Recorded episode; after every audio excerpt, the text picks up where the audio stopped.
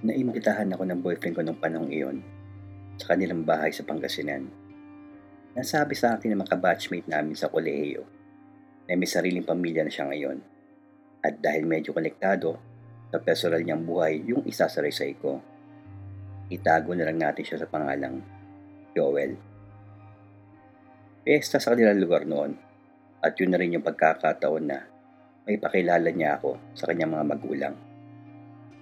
Isang araw bago mag-fiesta, naghanda ng masasarap na putahe yung mga magulang niya.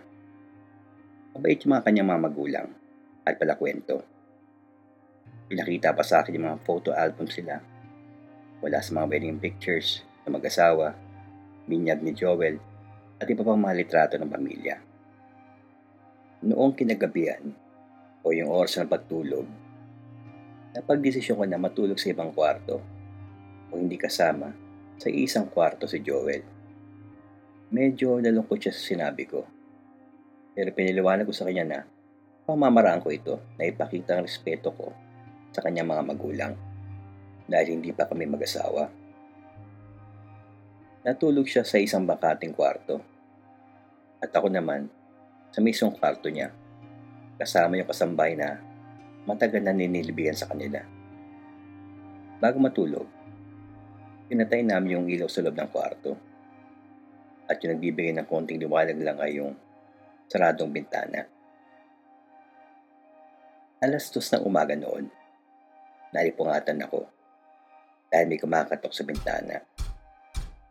Pinilit ko ibuka yung mga mata ko para malaman ko kung sino yung kumakatok. Isang batang lalaki. Ikaw yung pangalan Joel.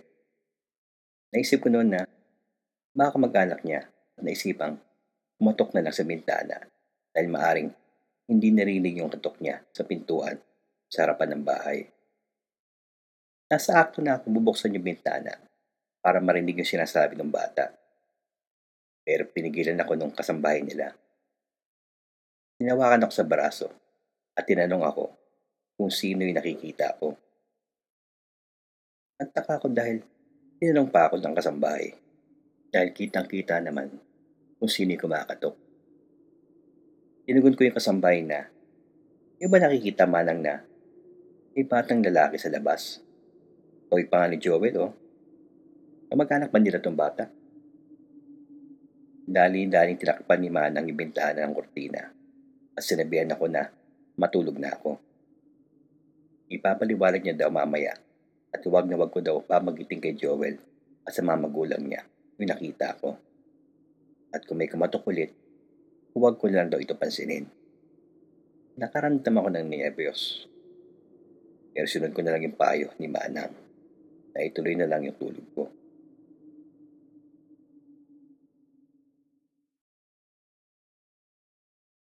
Kinabukasan, naglibot-libot kami ni Joey sa lugar nila. Habang yung mga magulang niya at si Manang ay abalang-abala sa pagluto ng mga pagkain para sa mga bibisita sa kanilang bahay. Noong gabi, umuwi na kami ng bahay dahil nandun na yung mga kababata niya. Habang abala sila sa inuman, nakita kong sumiyan niya si Manang. Nagpaalam ako kay Joel na sinabing kakain ako ng minatamis. Pero ang totoo ay, sinundan ko si Manang at doon kami nag-usap sa likod ng bahay. Bago pa masabi ni Manang yung kadahilanan, yung nangyari kung madaling araw. Nakandam kagad ako ng kaba at medyo tumayo na yung balahibo ko dahil kita sa mukha niya yung takot. At hindi nga ako nagkamali. Wala raw siya nakitang batang lalaki.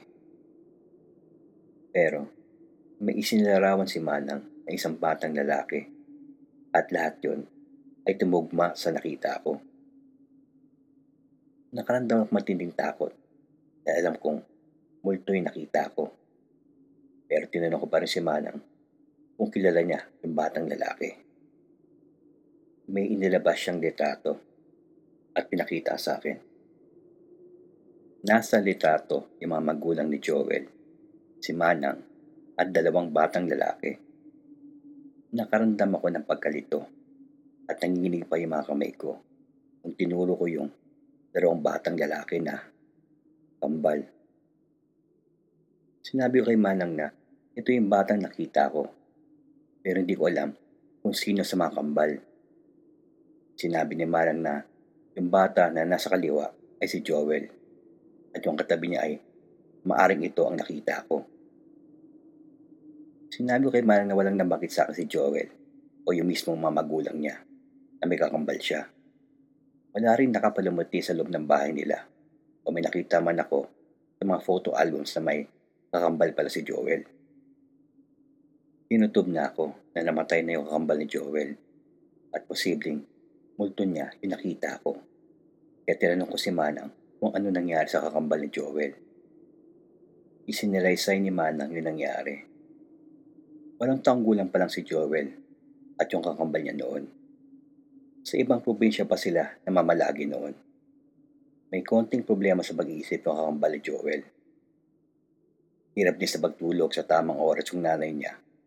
Kaya uminom dito ng pills. Marahil sa pagiging abala na mag-asawa sa kanilang negosyo. Dahil may problema sa pag-iisip yung bata, lagi daw ito binabantayan ni Manang. Tumuwa si Manang noon para sa kasal ng kanyang pamangkin.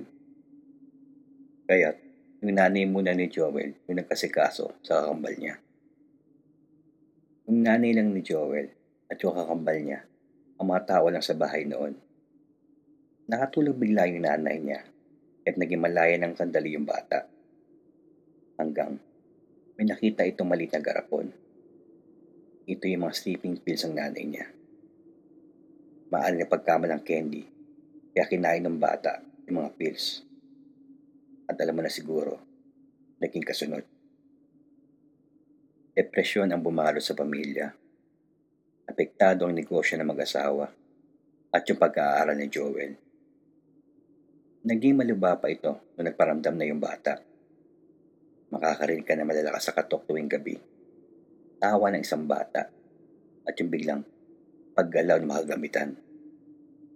Lubang naapektuhan si Joel dahil parati daw nagpapakita yung kakambal niya. Halos masiraan na ng ulo si Joel nung panahon iyon. Sumangguni yung mag-asawa sa doktor sa naranasan nilang quote-unquote mental suffering. Unting-unting naresolbahan yung suliranin ng pamilya. Pero tuloy-tuloy pa rin yung naranasan ni Joel. Imbes na dalhin sa isang mental facility si Joel, sumangguni na sa ibang pamaraan mag-asawa. Kaya lumapit sila sa isang psychic. Sinabi ng psychic sa mag-asawa na nasaranan niya ang posibleng third eye ni Joel. Pero yung depresyon na salukoy na naranasan niya sa pagkawala ng kanyang kakambal ay kailangang isang guni sa isang espesyalista. Samot-saring therapy yung ginawa kay Joel at tinanggal na mag-asawa kung anumang mga bagay na nagbibigay kay Joel ng alaala ng kanyang namayapang kakambal. Nakiusap na lang si Manang sa akin na huwag ko ito sabihin kay Joel magbanggit ng kahit anong bagay na magpapapaalala sa kanya na nagkaroon siya ng isang kakambal.